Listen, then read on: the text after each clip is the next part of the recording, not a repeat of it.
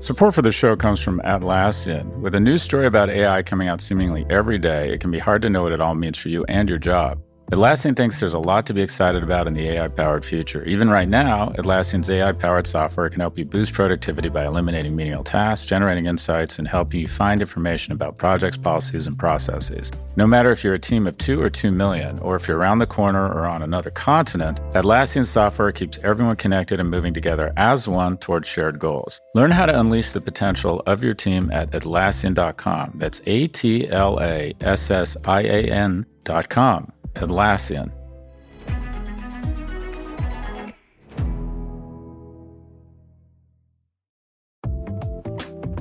Support for this show comes from Mercury. There's an art to making the complex feel simple. Everything should be in sync, so even the smallest part serves a bigger purpose. Simplicity can transform your business operations. That's why Mercury powers your financial workflows from the bank account so ambitious companies have the precision, control, and focus they need to perform at their best. Apply in minutes at mercury.com.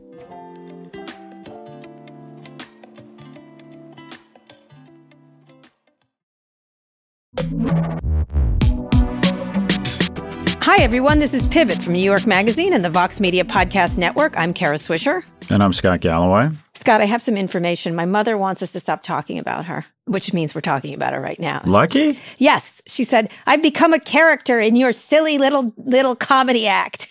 uh, she's, she's also wrong. coming to your house, she told she's me. Not yeah, wrong. she's not She's wrong. welcome anytime. All right.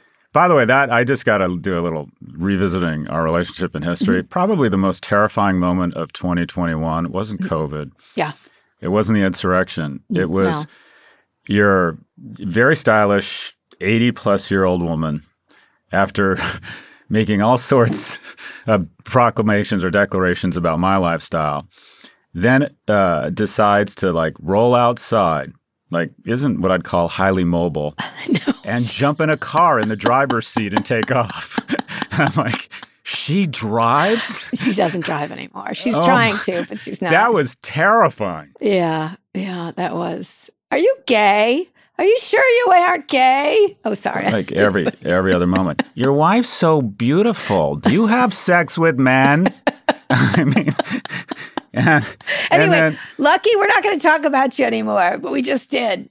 Look, I tried to explain. Everybody's a character. There's a Golden Child. There's Gigantor. There's Bane. You know, the- there's your your your diarrhea dog. we love diarrhea. we- uh, this is the coolest thing. Uh, well, I don't know. The coolest thing in Lucky's life is those beautiful grandchildren. But I would Yeah. think she would love that. I'm shy. if my mom were still alive, she'd want me to mention. She would never be weak. She'd be like, "You didn't bring me up. Yeah, you didn't right. bring me That's up." true. So Lucky, it's a compliment. Just remember that. We love Lucky. Anyway, we're coming back down to Florida. Just everybody knows we're doing another Florida trip, aren't we? Come on Yes. down. We're The doing it. winter in Florida is Come very and get charming. us, Scott Galloway. Anyway, there's more children to get on uh, to get to get down there. So today we'll speak with Congressman Adam Schiff about the Capitol insurrection. We're taping on the uh, the, uh, the year anniversary of the January 6th attack on the Capitol and his committee's investigation. Also, Elizabeth Holmes is guilty. We'll talk about that as well as Ben Smith's new big bet in news media.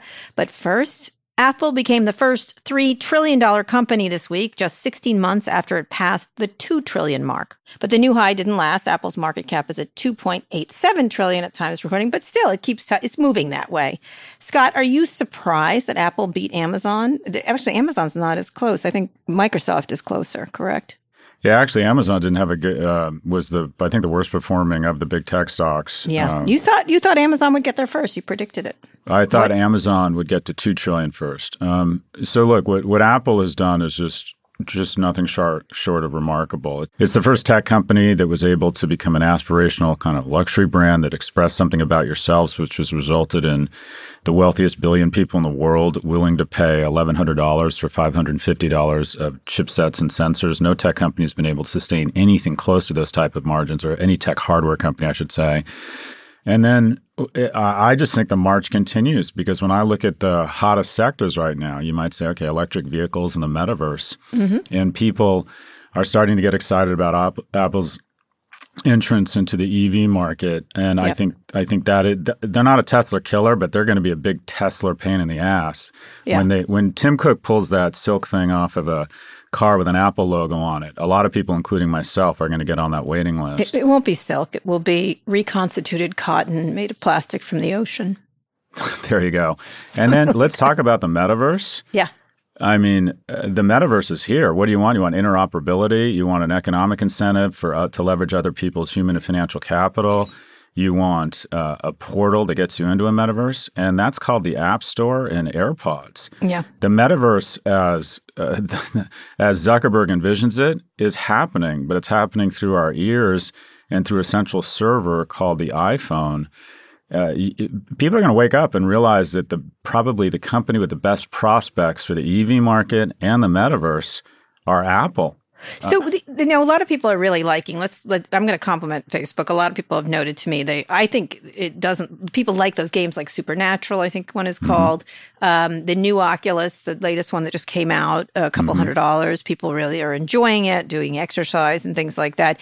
You had noted in a tweet that they didn't sell that. They sold a lot, but not as many as AirPods. You were you were stack ranking the amount of devices sold. Not as many. Yeah, I know, I know. It's they sold between three and a half and five million. Five million. There were sixty million pairs of Crocs sold last year. That's the that was the comparison you made. I have several. I bought three pairs of Crocs last there year. There are 130 million AirPods yeah, yeah. sold, and and the phones are continue to be uh, the, the iPhones continue to be a very strong market actually, which is interesting. So you feel like that that they will be the ones to dominate here, and and that one of the things that people were saying was these stock buybacks that they've been doing. I think it's 400 some whatever billion, but it's an enormous number. Is the thing that's keeping it up. I think it's the iPhone and the and the continued uh, uh, momentum around that. Um, but you don't you're not worried that it's the stock buybacks and the other things that it's doing to, well, to the, look, the stock. There's two ways to look at it. Apple, I think it's Apple do about hundred billion dollars in EBITDA over the last four quarters, which puts its multiple on EBITDA of about thirty. Yeah, and I'm sure Twitter will calibrate that and tell me how wrong I am. But in some, there's just no getting around it. Apple is at a rich multiple right now, and it's a broader proxy for the market. And that is the market is just expensive right now by almost any measure. Uh, so could Apple stock go down if the market were to check back and people were to say that a, a, stock that typically trades somewhere between 10 and 15 times earnings is now trading at 30?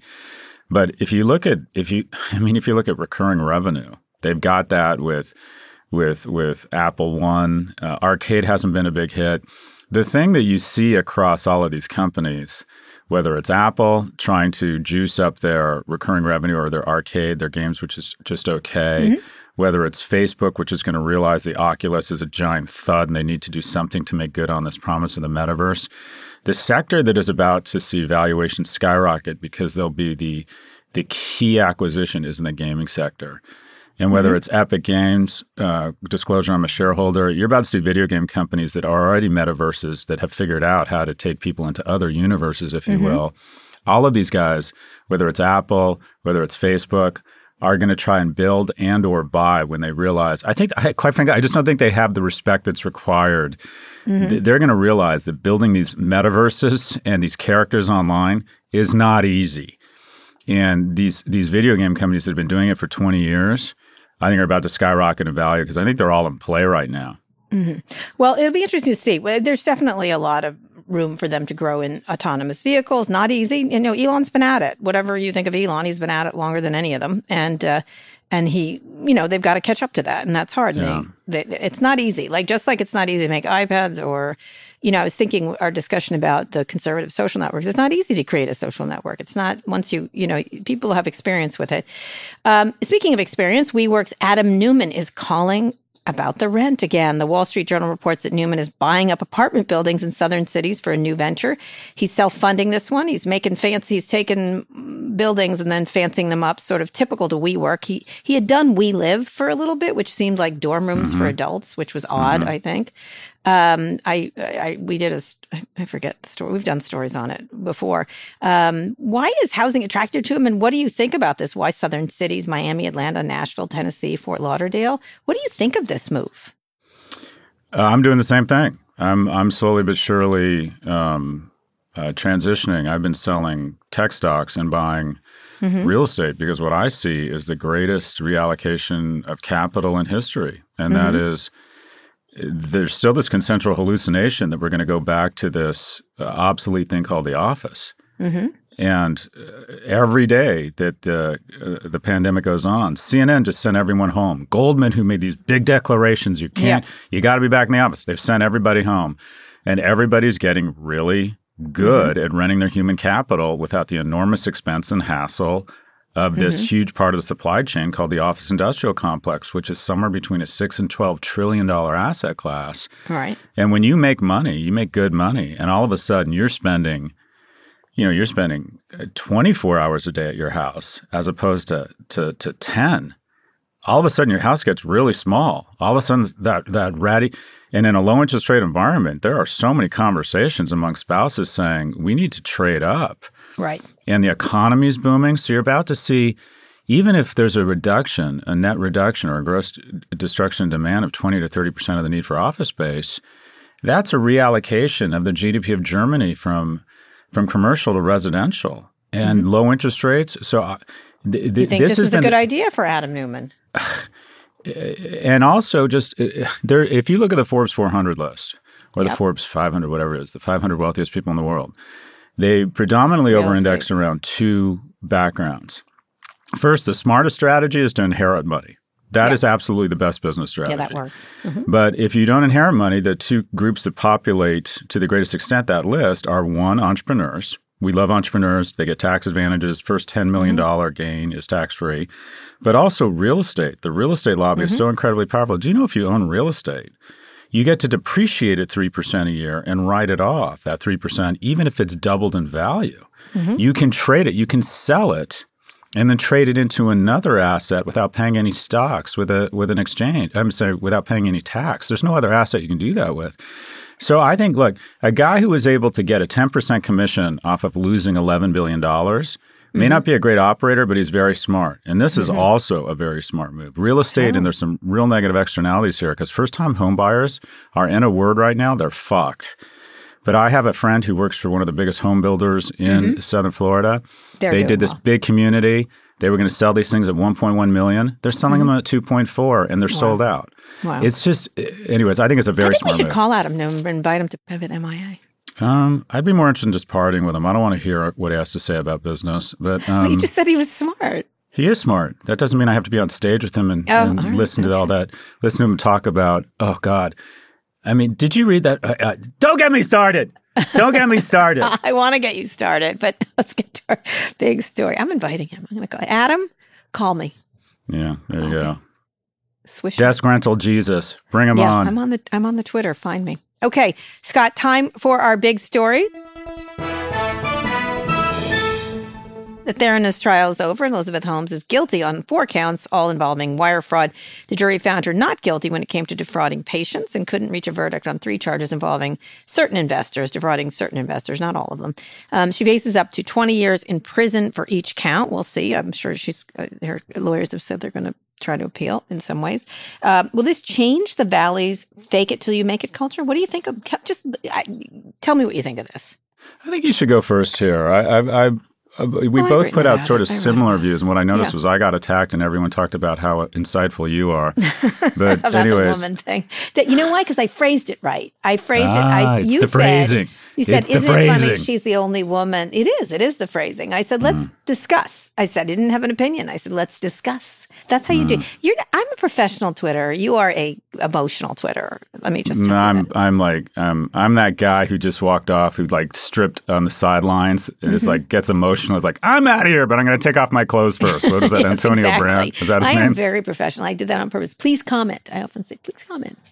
Yeah. Um, I think it's an interesting thing. I think a lot of uh, Silicon Valley is trying to distance itself from her, saying that she doesn't she doesn't represent tech. I would agree on that part. I mean, as I said before, when she would try to come to our tech things, I was like, "You're not tech." Uh, but she was, you know, she tried to sort of do the looking like Steve Jobs. He, she had some tech investors, Tim Draper among them, um, and others.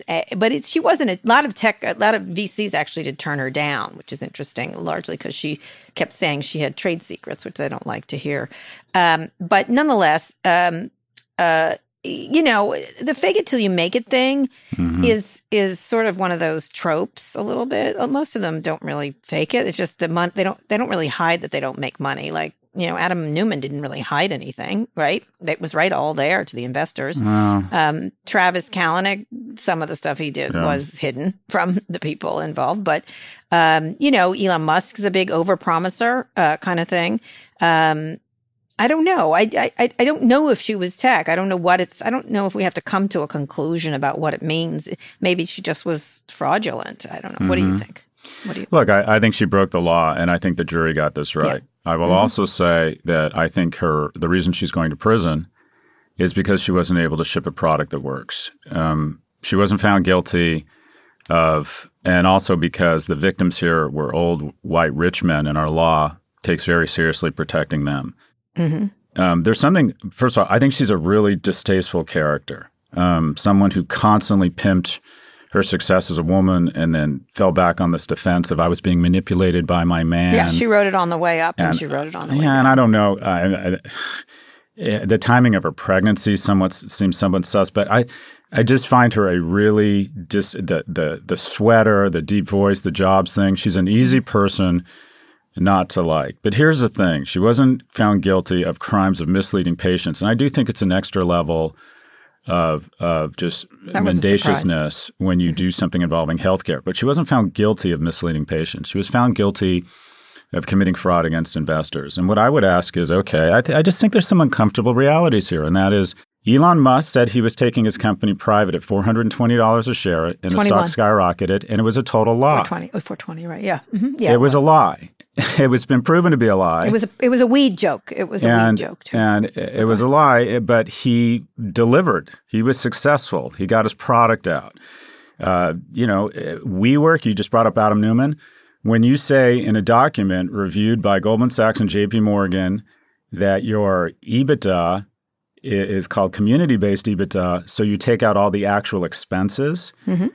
Okay, that to me is its own special kind of fraud, and uh, and pre, But it's not pre- Criminal. Free would fraud. argue, you're right, you said, but no crimes have been broken. So what I Yeah. take from this is the jury got it right, but I'm wondering if our laws are just a little bit fucked up because it strikes me that that I just wonder if she'd be going to prison if she didn't have ovaries, and I'm Well- going to get a lot of shit for that. Well, I I'd be wondering. I- I, don't know if it's. I think one of the things is look. I think a lot about Martha Stewart. Like, how many men have done the same thing she did? Why pick her? Right? Why do the prosecutors pick her? Well, it's a great story. She's a famous person. Prosecutors love ink, right? Or whatever the digital equivalent is right now.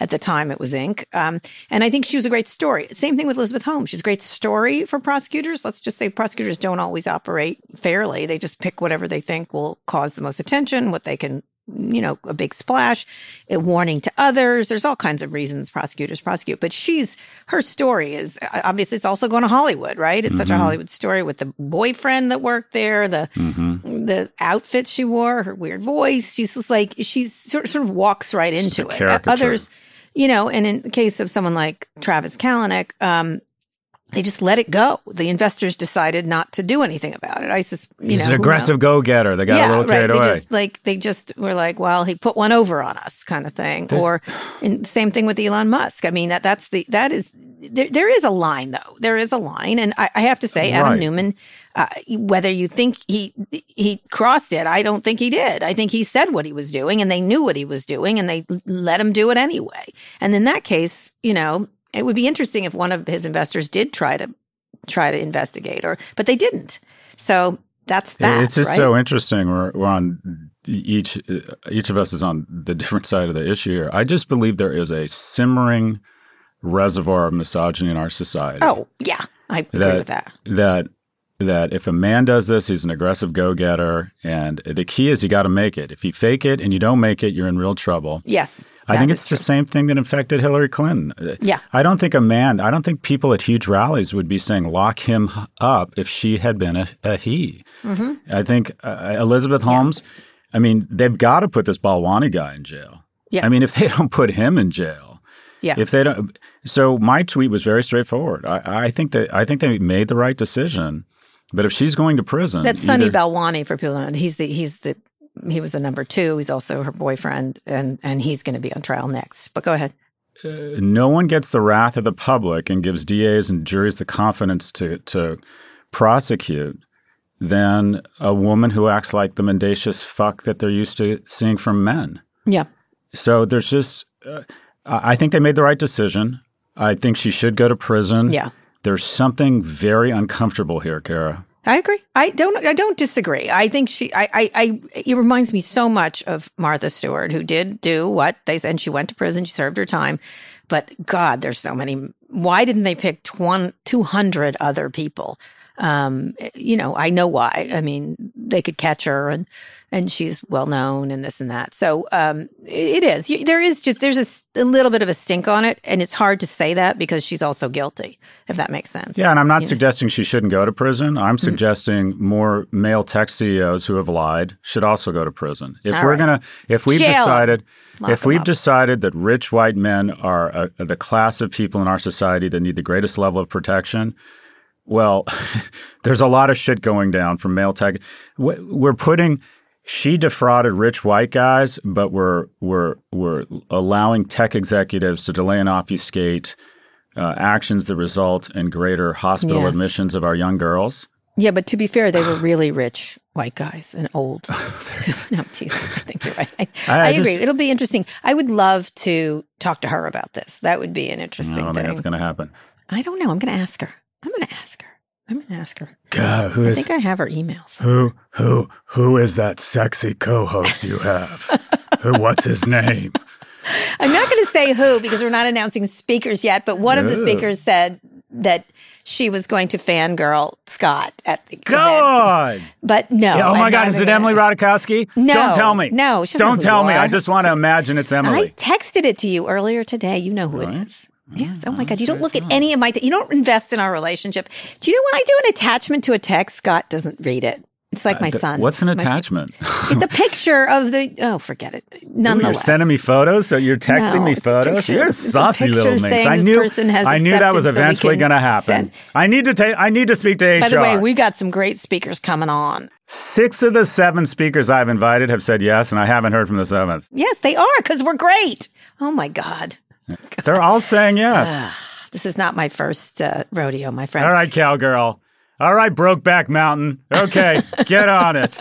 I just can't quit you. That yeah, is what this yeah. relationship. I just can't quit you. That's nice. Anyway, uh, Scott, let's go on a quick break. When we come back, we'll look into Ben Smith's new media venture. We'll talk to a friend of Pivot, Representative Adam Schiff, about the insurrection.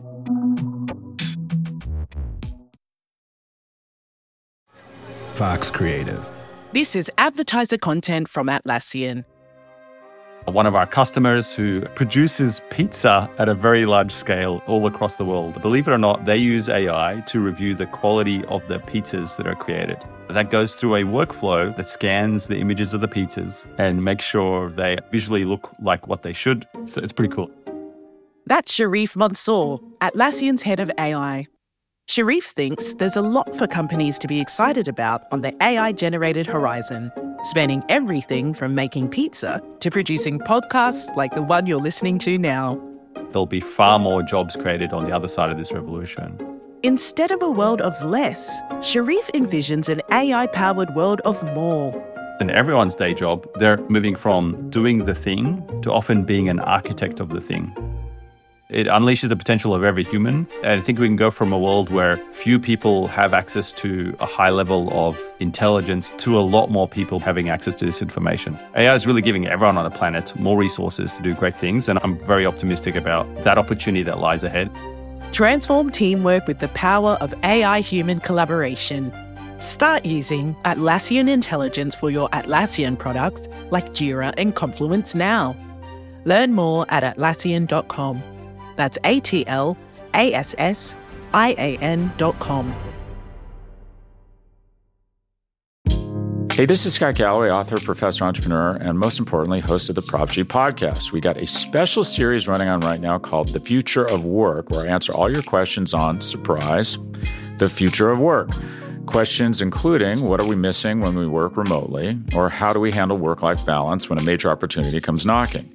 From the provocative to the technical, we're offering insights you won't want to miss. So tune in to the future of work, a Prop G Pod special sponsored by Canva. You can find it on the Prop G Pod wherever you get your podcasts.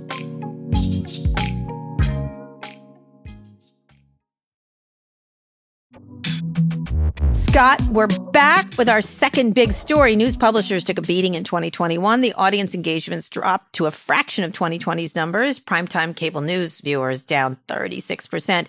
App downloads from major publishers down 33%. And the social media engagement with news articles fell a whopping 65%, according to data from Newswhip.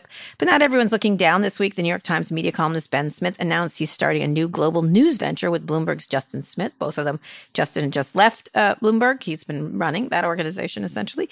Ben says uh, the new venture will hire hundreds of journalists. They obviously got some moolah behind them. We don't know who. Uh, most of the new media ventures are small. Puck, The Athletic. Can the Smith brothers uh, you have to be named Smith to work for them, by the way, uh, from mm-hmm. what, what, Ben told me. Uh, want a global operation with hundreds of journalists. There's been several efforts at this. Um, what was that one? I'm blanking. The one that was international. Um, can that work? Uh, I'm excited. I love. Puck. Tell me why. Well, I love Puck. I love Small. the information. I think yep. journalism. I think journalism and journalists are the most effective cop to ever patrol the beat. And it's discouraging that their numbers have been cut in half the last 30 years, while the number of PR executives, you know, manicuring the images of their douchebag clients has gone up sixfold. I think it's been bad for the Commonwealth. So the fact they're attracting capital and doing interesting things and I love it, and I, I think the work they do, uh, you know. Uh, but is it a I, business? Like, I listen. I started Recode in 2007. It was hard. It was, and you, you know, sold this, it and made money. Yes, they did. But I'm just saying, it's hard to get big. Let me, you know, it, I feel like I was super early pioneering with this. What's happening here? Um, so I have. I like, thought I was super early pioneering. Well, smell you, I was. Come on. Oh, Come, who did that? Who did that? But Kara Swisher and Walt Mossberg. I, I think uh, a bunch of people uh, are doing Andrew it Sullivan.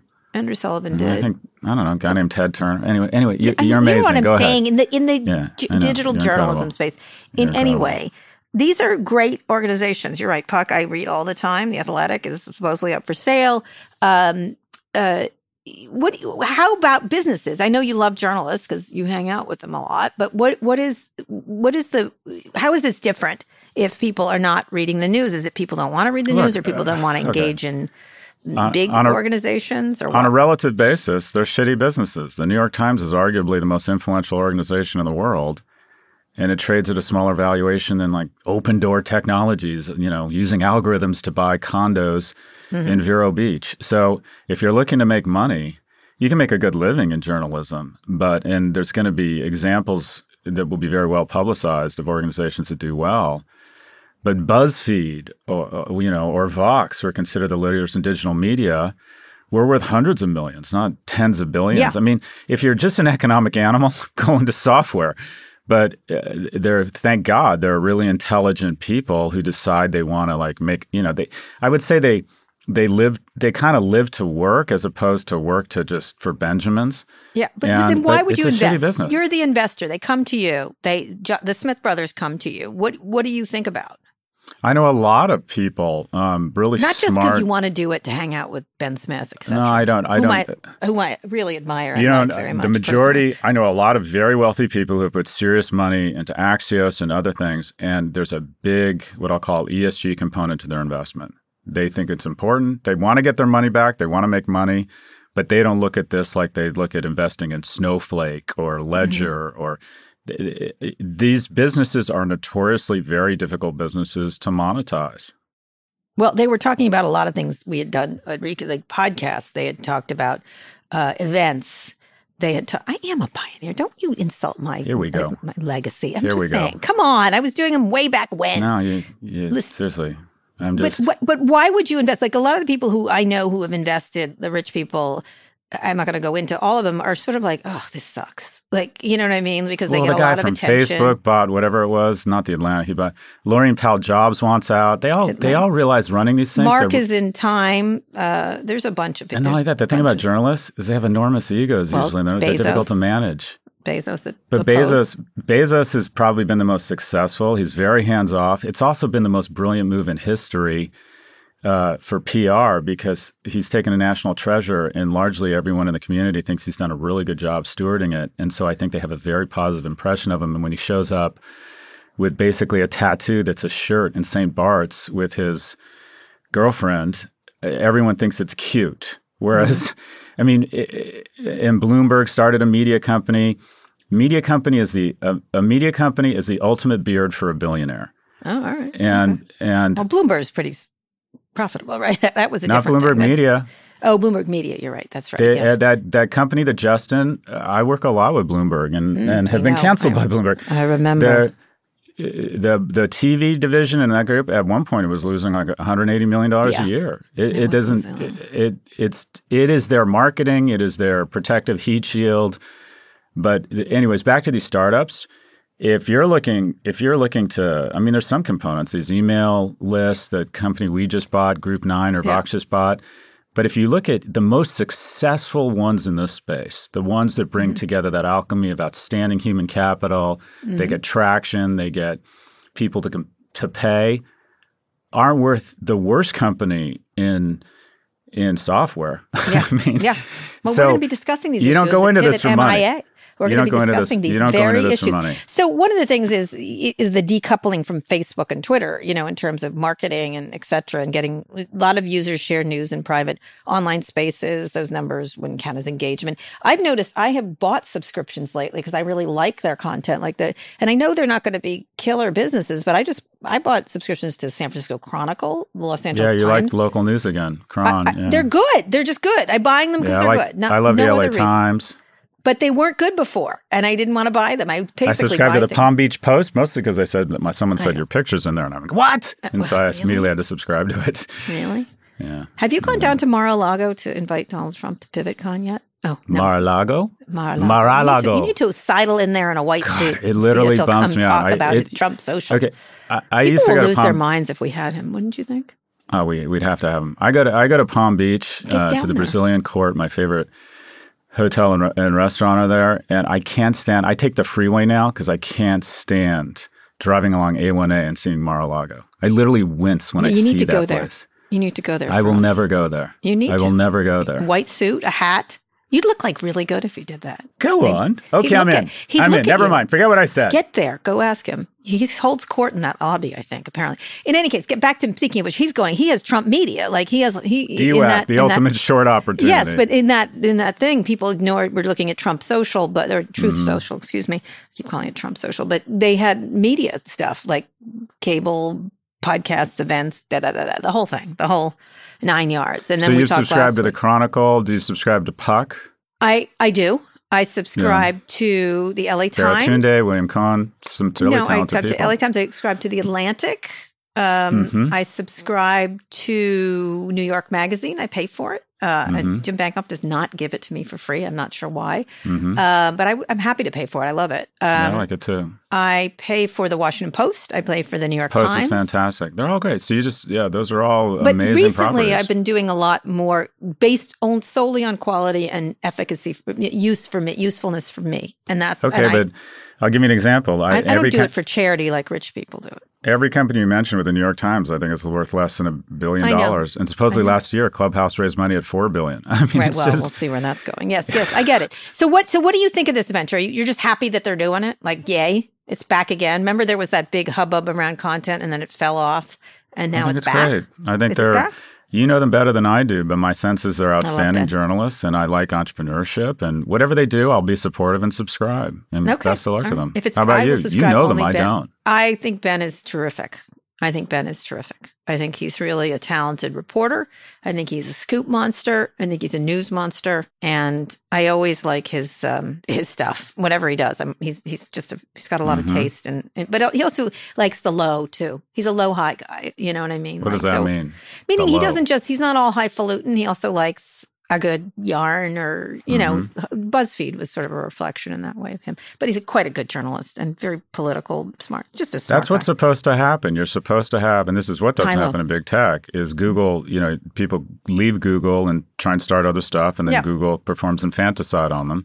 But people are supposed to leave great organizations like the Mm-hmm. New York Times and start their own saplings. It's a, Yeah, I'm not the surprised. whole point. He's entrepreneurial. He can't sit still anywhere. He's he and I are very similar in that regard. Is he a pioneer like you? Is Uh, he you a know what? Why don't you pioneer? Who was doing a Yeah, digital we go. news site Here we go. online and then did events and then podcasts? You Like, did you did get into the podcasting thing early. early. I got into the digital news thing early. I got into the events thing Yeah. right at the start. yeah, I'm but you know where you really excel in podcasting What? is finding talent.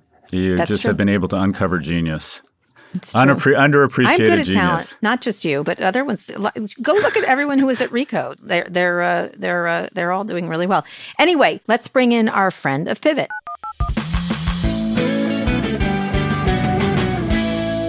Adam Schiff has been a member of Congress since 2001. As the chair of the House Intelligence Committee, he played a key role in the Trump Russia investigation and a leading part in both Trump's impeachments.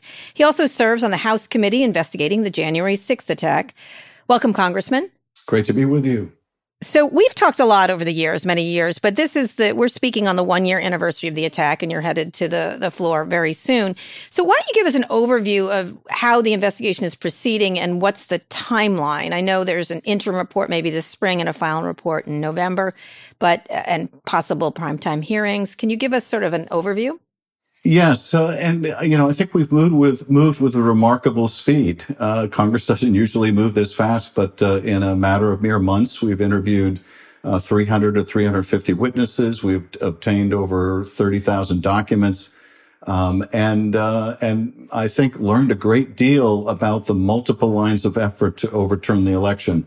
It wasn't just about January 6th. Uh, it was uh, about the run up to the election, the aftermath of the election, the insurrection itself, and what take, took place thereafter. Um, we do plan to have, I think, uh, beginning in the next few weeks, uh, hearings uh, so that we can tell the story to the American people, bring the American people uh, into uh, the confidence of the committee and, and learn what we're learning. At the same time that we're doing further investigation because our work is far from finished. We do expect that we're going to finish this year, though, uh, and we're moving with all alacrity because, um, sadly, the risk of uh, more political violence has gone up, not down, since January 6th, and we want to do everything we can to protect the country. And you're also interested in the elections in next November, right? I assume you want this before they can be stopped because the Republicans, except for several of them, did not go along with this. I have no doubt we're going to finish the uh, investigation this year, one way or another. Um, we will compile our report uh, based on what we know. Uh, it is certainly, I think, the hope of Donald Trump and his enablers that they can delay in court uh, with litigation designed for that purpose of delay. Uh, but we're moving forward. We're getting information from as many sources as we can, so we're not completely reliant on any one witness or any one source of documents. Uh, so we certainly will finish our work this year, uh, but the sooner the better. Representative, I, I would love for you just to take us back to the room, if you will, and that is, uh, um, I think a lot of us have a fear that that the outrage and just how outrageous a, a, a day and how terrible a day begins to fade with other news and time. Can you sort of put us in the room and tell us about your day and how it played out, and your and your colleagues' reaction to what was going on? Uh, certainly. Um, I remember like it was just yesterday. I can't believe it has been a full year since then. Um, I was on the House floor uh, during the attack. Um, I had suggested the Speaker months before the election that we form a small group to try to anticipate all the things that might go wrong with the election, with the joint session. Uh, and as a result, we had been meeting, uh, a few of us, uh, for weeks to try to anticipate. Um, and we came up with about a thousand different things that might happen, except uh, the one that did a violent attack on the Capitol. But as a result, I was one of four uh, managers on the floor opposing the effort to decertify the results. And I was speaking, I was listening to what the Republicans were saying, I was pre- preparing my rebuttals. I wasn't paying attention to what was going on outside the building. But at a certain point, I started noticing members on their phones watching something. And then I noticed that the speaker was suddenly not in her chair and she had intended to preside for the whole session. Uh, and then I saw Capitol police officers rush onto the floor and grab our number two, Steny Hoyer, and whisk him off the floor. Uh, and then I knew something was seriously wrong. Um, and uh, periodically thereafter, in close succession, the Capitol Police came back on the floor, told us to get out our gas masks, which were under our seats, be prepared to get down on the ground. There were rioters in the building. Um, and, uh, and we, we took out these masks that were, you know, all too well sealed in these pouches under a seat, and we struggled to get them open. And when we did open them, uh, there was a fan uh, that would circulate the air that started buzzing. It suddenly sounded like hornets uh, um, all throughout the House chamber, uh, just adding to the sense of alarm. You had members starting to scream at each other uh, up in the gallery. A couple of my Democratic colleagues yelling at the Republicans about how their big lies had caused this. Uh, mm-hmm. Republicans yelling back to shut up. Um, and then finally, Capitol Police coming in and telling us we needed to get out. Um, and the banging on the doors by the insurrectionists, the breaking of the glass, um, you know, the, the palpable sense uh, that uh, um, that uh, we were at risk, um, and and then uh, even more ominous uh, as we later learned just how many people were attempting to break in. Um, the realization that this attack, which had come from within, not uh, like 9/11, uh, which I also experienced uh, at the Capitol, uh, which was from outside the country. Um, that this uh, attack was also an attack on our democracy. So when you think about it, one of the things that's famous is Liz Cheney telling, I think Jim Jordan, you did this. Um, one of the things you're looking for right now is who did this, who who is, and, and there's lots of sources right now. The latest news and the, the news have been sort of been dribbling out a little bit. You all also post things on social media. I'll get to them in a second. But your committee is seeking Sean Hannity's cooperation. What what do you want from him and others at uh, Fox News? Um, and do you expect him to provide it? You have requests for information uh, also from Jim for Jim Jordan and Scott Perry. There, there are multiple um, lines uh, of effort to overturn the election that we were investigating. Uh, so mm-hmm. it, it uh, wasn't just that violent attack on the 6th, but it was efforts to use the Justice Department, for example, to pressure mm-hmm. Georgia not to certify electors or to certify an alternate slate.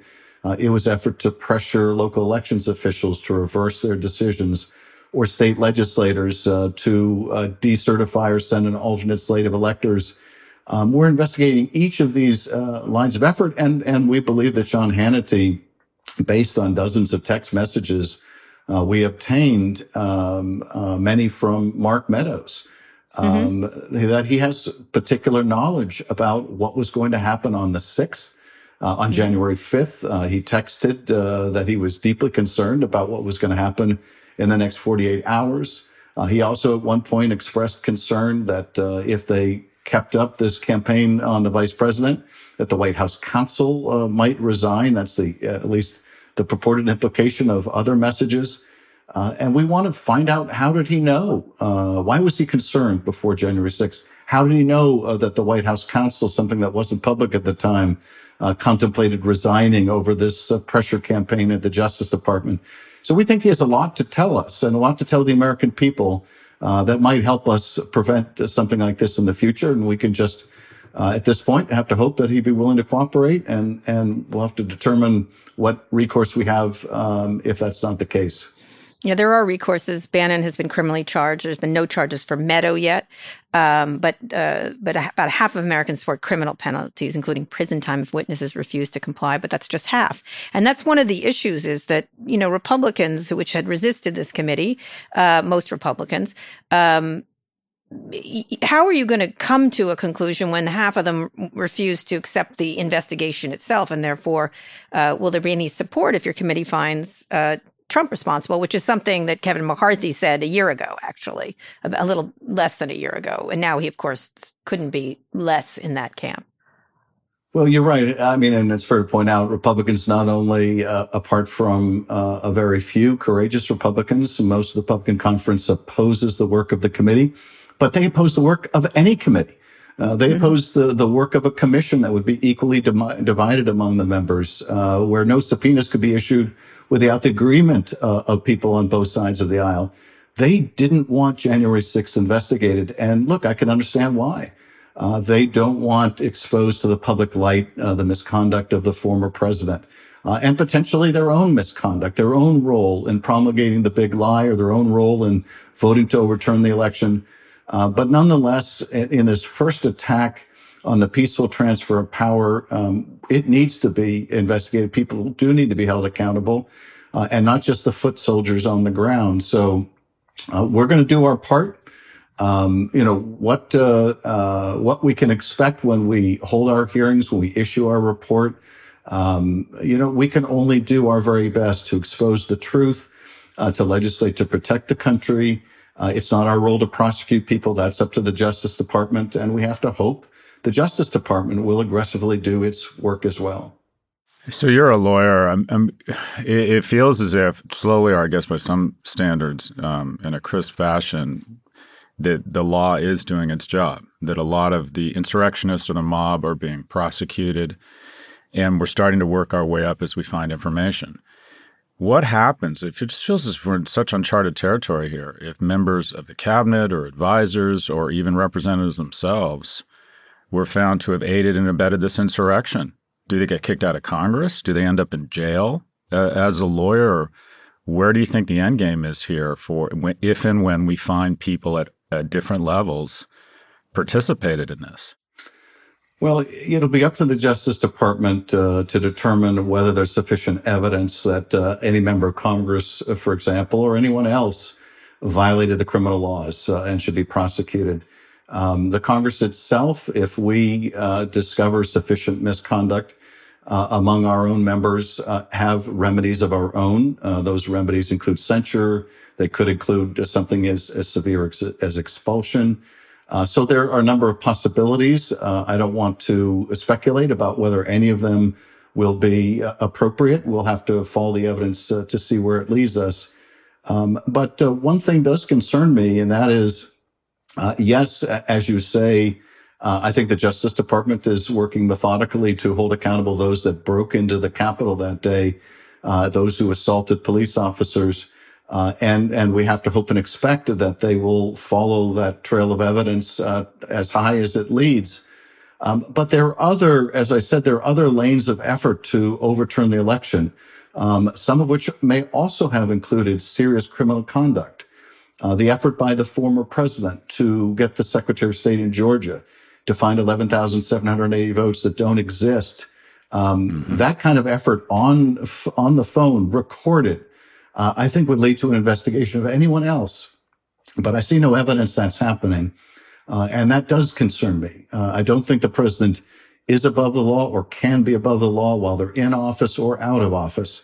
Uh, and so I think we need to uh, hope and, and, expect the Justice Department uh, will apply that rule of law equally to everyone and not uh, not consider anyone uh, beyond its reach though you know there's it's investigation's one thing but resiliency is another he's been remarkably resilient he still remains i don't know if you saw there was a long time story about how he continues to be the leader of the party the biggest fundraiser nobody's going to go against him in the republican party he, the big lie has caught on rather well online are you also looking at the role of tech companies playing in, in the day of the attack and also misinformation related to hmm. elections?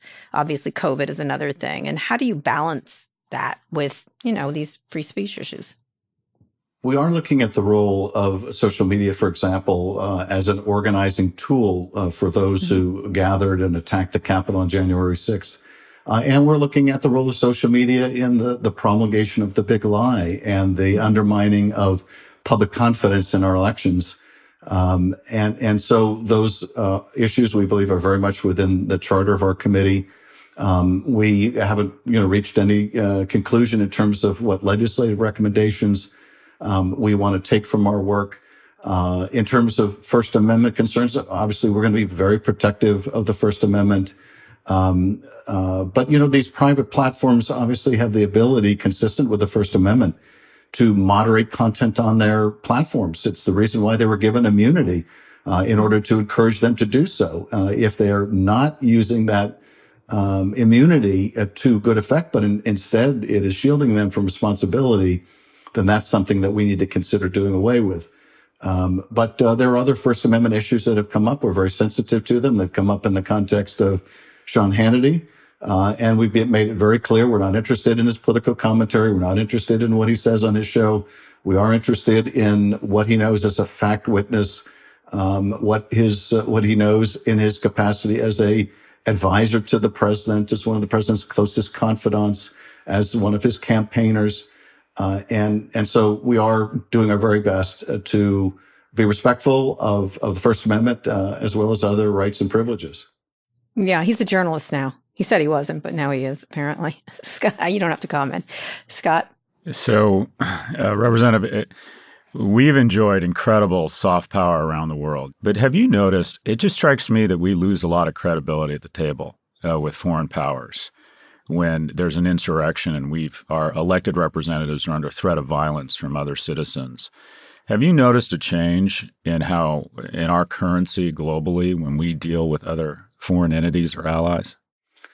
Um, without a doubt. Uh, I think the last five years have been very difficult uh, for the United States on the world stage. Uh, the four years of the Trump administration were utterly disastrous, uh, where we scorned our allies uh, and the President of the United States, um, propped up uh, dictators around the world. You saw the president, former president, once again in the form of an endorsement, endorse Viktor Orban um, and and and berate our NATO allies. So those four years were disastrous.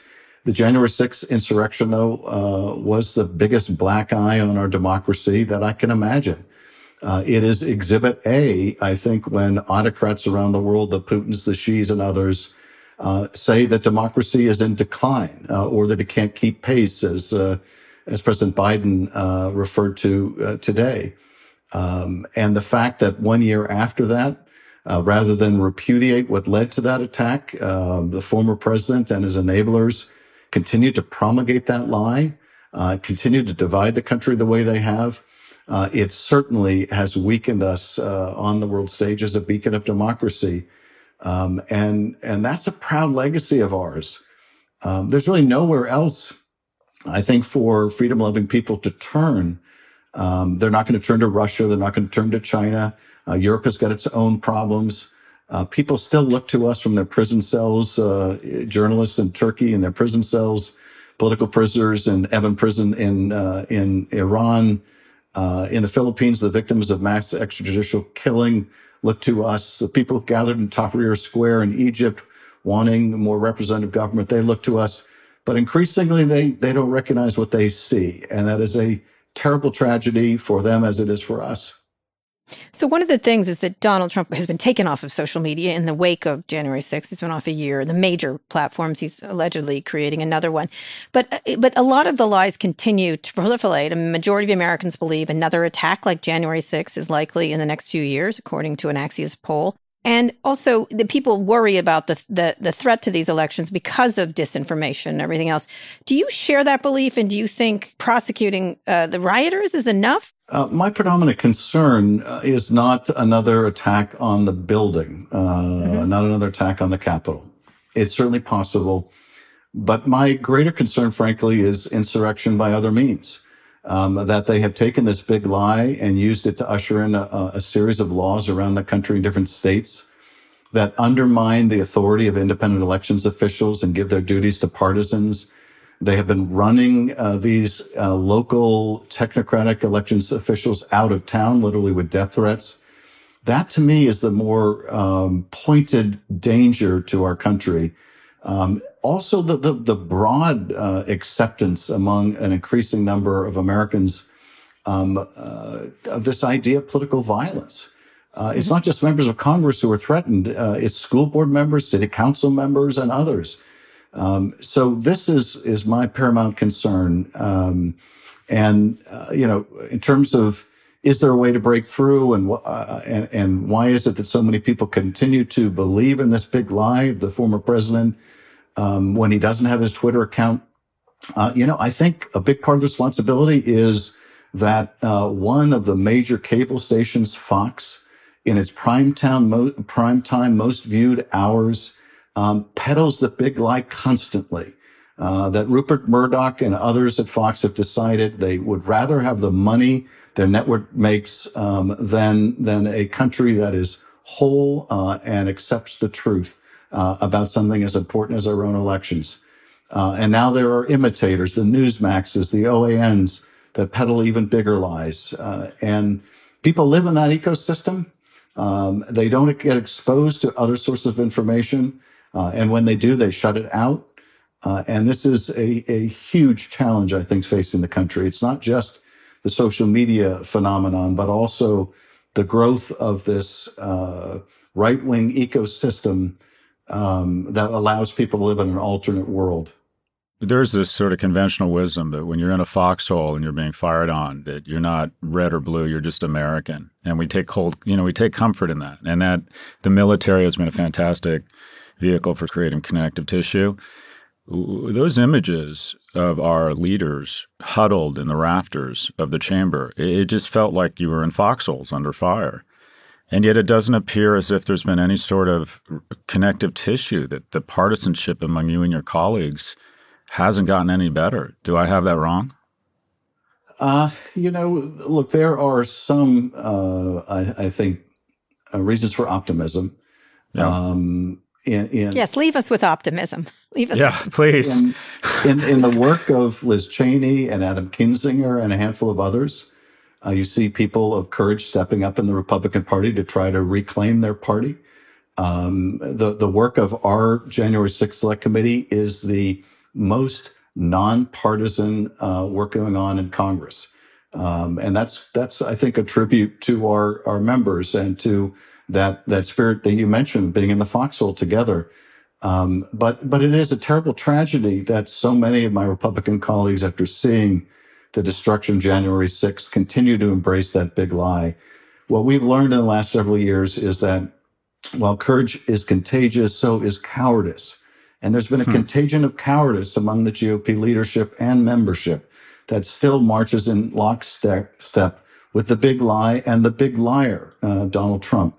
Um, and uh, you know what? What ultimately uh, gives me confidence that we're going to get through this, and, and we will, uh, is that the the millions and millions of Americans who love and cherish our democracy vastly outnumber those who are trying to tear it down right now, uh, and they are the ones who will see us through this. All right. On that note, that's sort of hopeful, kind of. Thank you so much, uh, Representative Schiff. I really appreciate it, and keep keep up your work. Thank you, Representative. Thank you. Well, Scott, that was depressing, don't you think? Yeah, you feel two emotions. You feel grateful that there's thoughtful people like Representative Schiff that are kind of at it. I mean, this can't be easy work. I imagine it's a lot of long hours and a lot of. It's got to be just stressful and constant adjective from the other side. But uh, I, I, find it incredibly depressing and disheartening that that yeah, I have to say he gets wildly attacked online yeah. as a liar. That he that on the Russia stuff that he over that he over prosecuted. Well, that this that this just happened. No, I'm talking about the Russia stuff. Oh, he yeah. a lot in the impeachment, Shifty Shift. Uh, one of the you know he's got all those nicknames. But what's most disturbing is something I tweeted yesterday, which is that all these people who denied the election and who tried to overturn it are running for election offices around the country in critical states. Yeah, as if that's qualification. it was only like three people who stopped it in all these three qualified election officials who stopped a lot of this stuff. Yeah. That's what's really disturbing to me. Anyway, thank you, Adam Schiff. Yep. All right, Scott, one more quick break. We'll be back for predictions.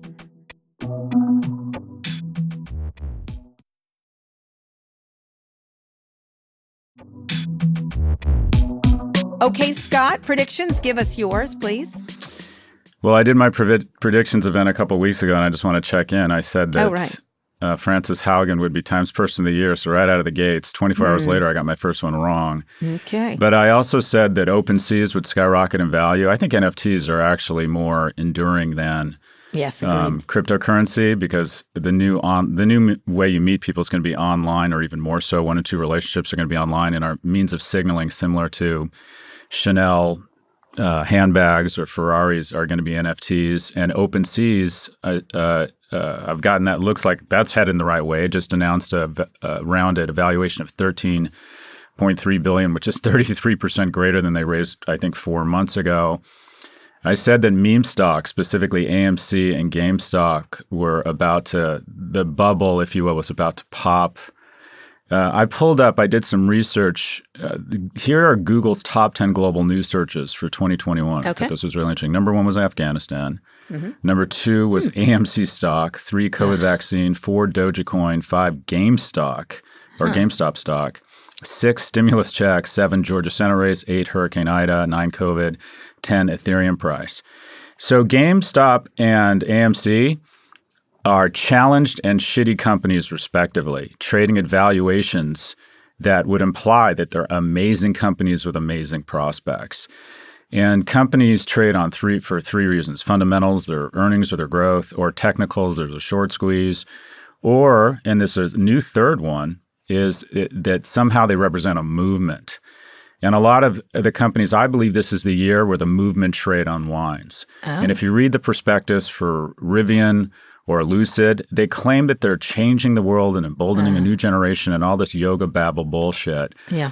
And then AMC and GameStop, this notion that it's a movement, this mythical, this mythical young Did you man. love how that CEO embraced it? What a cynic that guy got. It's. Oh my God! You want to talk about the most overpaid person in the world? Oh, but but they're taking cryptocurrency. If you want to go see the Avengers, yeah. That, anyways, this notion, this mythical person of a 24 year old whose parents lost their house in 2008, and this, if you buy GameStop, you're you're investing in young people's future and you're sticking it to the man. I think that myth is coming to a fast end, and you are mm-hmm. about to see. And it's already happening. Did you see what stock did I say was going to get crushed and represented What? everything bad about SPAC three months ago? You don't remember? You said, "Well, what SPAC's going to get hit hard?" All right, and I, I give you one name: Remember, I don't know. Virgin Galactic. Oh yes, you've been going on. Virgin Galactic's 52 week high was 60. Mm-hmm. 90 days ago was 32. Do you know what it is today? I don't know. Three. It's 12. Well, It's right. 12. Where's it going next? I- I think Virgin Galactic is what I call, you know, it's a Mach 3 train wreck. I've never seen a company more supply constrained. Mm-hmm. Wait, they have no, to a execute Mach three perfectly. train wreck. There's not a Mach three. It's not Mach three plane wreck. Well, a train wreck, and I'm using the analogy of fast. Oh, okay. So you're mixing planes. I'm a trains. pioneer in mixed metaphors. So mean. Anyways, I would like some. I think it's. I think. I, I- okay, let me put it another way. I think it's a shitty company. Okay, and I good. think it should Okay, have never got been it. public. And it's being used by an ATM by a guy who's trying to pull out to trying to bail out his airlines and cruise ships. I, I think this is literally just. This is the ultimate pump and dump vehicle, uh, the ultimate marketing But he ploy. did go Anyways, into the sky in a p- cool suit. He did. AMC and GameStop stock are not going to be the most searched stories this year, and if they are, it's going to be for all the wrong reasons. In All right. addition, Huh? in Wow. addition, uh, Okay. you're going to see, and I'm doubling down here, the the automobile market. Toyota just became the best selling Yes, car in they did. America. They did. It's the best run automobile company in the world. Yes. And Honda gets ten thousand dollars in market cap per car they produce. BMW, an amazing company, gets 30,000. Mm-hmm. Toyota, which investors love, the market gives them hundred and twenty thousand dollars in market capitalization for every car they produce. Right. But wait, what do they give Rivian? 1.9 million per car. Tesla, 2.3 million per car. You want to talk about a stock that's going to get kicked in the electric nuts over and over the next six to 12 Those months? investors love him. You keep trying to resist the love of Elon Musk by his fans, but go ahead. Lucid has a market capitalization equivalent to $5 million per car ordered right now versus They're Toyota. betting on the future. Betting on the future, Scott. so Lucid's getting 40 times the market cap per car. I mean, okay. And you and they try to the do this.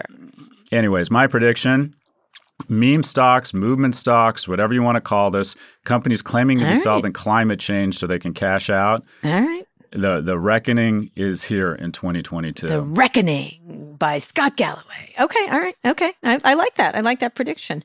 Do you have any? I predict. Well, you know, it's interesting. I have all these anti streamers on my ass because they're like, see, Spider Man. I'm like, but all the rest didn't do well. Like, th- Mm-hmm. there's going to be a bunch of tent poles that are going to hold up theatrical. Oh, and I don't dislike theatrical. I went to see Spider Man in theater, but for mid level movies, as Ted, uh, as uh, Ted Sarandos said at Code, are finished except online. Like, it's Done. really going to be hard. And these people are like, it's not good for this. It's not good for that. See, it's not working. It doesn't matter. It, years ago, as I said, when I wrote that mobile was going to take over everything and everyone was like, no, phones are home, you know, this and that. It's a trend that is so everyone will be watching at home. Sorry. I, I get it. And it's not good for artists right now. It's not as it's great for consumers. And anytime something's, you know, Steve Jobs said something, you start with what the consumer wants and go backwards. You don't start mm-hmm. with the technology and go forwards. And consumers like it. They also like going to theaters for tent poles. They do for for one or two of them. And it will sustain and hold it, especially as they raise prices, as they should if the experience is better. Nonetheless, most movies will be streamed. Thank you. We talked a lot about Dune. I mean, it's just that's a perfect. I think it's Mm-hmm. Well, they perfect are saying because they released the day and date that messed it all up, and the and the week second weekend drop off. It's it's bullshit. I mean, it, for a while it will sustain. You can't force consumers into a behavior. You can't. it was it was first off, one of the great books of, of, of I think it was the you 80s, Frank. Herbert. Uh, A fantastic book that brought together politics and science fiction. The movie, okay, maybe even good, not great, not enough to get people to go into the movie theaters. If they had taken most of the edits and strung it out into eight 40 minute episodes, it would have been the talk of the water cooler or the virtual water cooler for eight weeks running, either how bad it was or how good it was. This format does not work. You want to get a group of people in denial together, have a dinner party with people who own office space and movie theaters. They are both They just go crazy at me. They're like, "You're wrong." I'm like, "Oh my god, I'm talking about a, a secular trend Over. shift." The same thing with work and home. When I was saying that like years ago, they were like, "No, it's not." I was like, "Oh, it is. That's where it's headed." And now, of course, you're in, you and Adam Neumann are co-investing in apartment buildings, which is very exciting. You two. Me and Adam. I'm glad you're together because you know, yeah. Because as my mom says, "Aren't you gay?" What? There sorry, we go. what? I interviewed him on stage. He is very handsome. I You never know. You, you like his hair. Few beers, few beers. his hair. You could stroke his locks. He's a beautiful man. He is I interviewed him on stage at JP Yeah. Morgan, Oh. and he wasn't wearing any shoes. In any case, movie people, I'm right, and eventually you will see. Back to movies. Back to movies. Anyway, movies. that's we'll see. We'll see. I'm I'm now arguing with 20 people on it. It's not good for artists. I'm like, it didn't say it was. Didn't say well, you know was. what, Kara? You know why you're in all these unproductive arguments? It's your phrasing.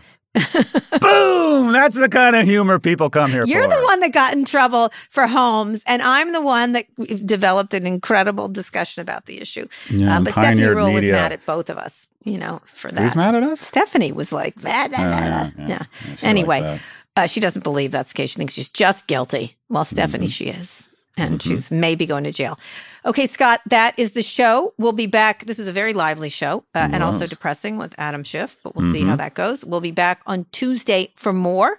Please read us out.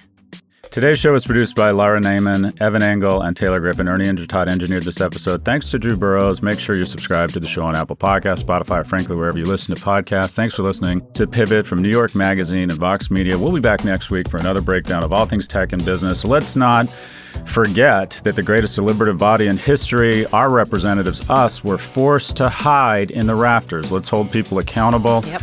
Let's make sure that America continues to be the greatest experiment in history. A terrible one year birthday. Have a good rest of the week, Karen.